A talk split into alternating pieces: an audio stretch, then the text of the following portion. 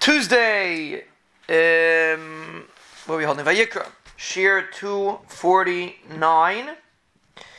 So, talking about Yitzias Mitzrayim, we're approaching Shchedish Nisa, Yitzias Mitzrayim. So, this is very interesting. The Pasuk says, Kemase Eretz Mitzrayim, ashe yishavtem ba lo yisasu. Like the actions of the people of Mitzrayim that you dwelled in, don't do.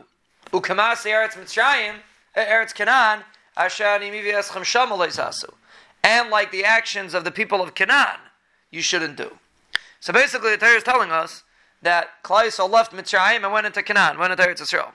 Both places where Klal Yisrael left from and where Klal Yisrael went to, both places had an issue with Znus. That's what those Pesukim are talking about. It's an achimas. It's talking about Znus, lack of Kedusha.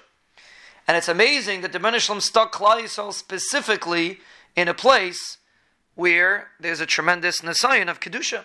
He took us from a place that had a Nisayan of Kedusha, and he put us in Eretz Canaan, Eretz Yisrael, which has a Nisayan of Kedusha. Apparently it teaches a person the importance of Kedusha. Kedusha defines you as being a human being. When a person's able to overcome his animalistic temptations, and he doesn't fall in, so he becomes an Adam, he becomes a human being.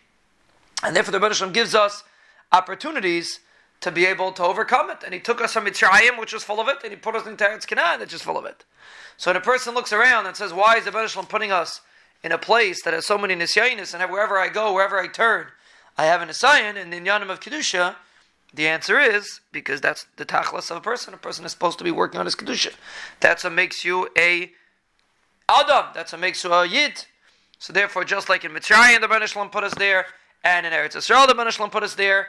Also now, we're in such a place, we're in an area, we're living amongst tremendous nisyonis of Kedusha, and the purpose is for a person to overcome those nisyonis and have his own miniature Yitzias Mitzrayim by not falling into the nisyonis of Kedusha.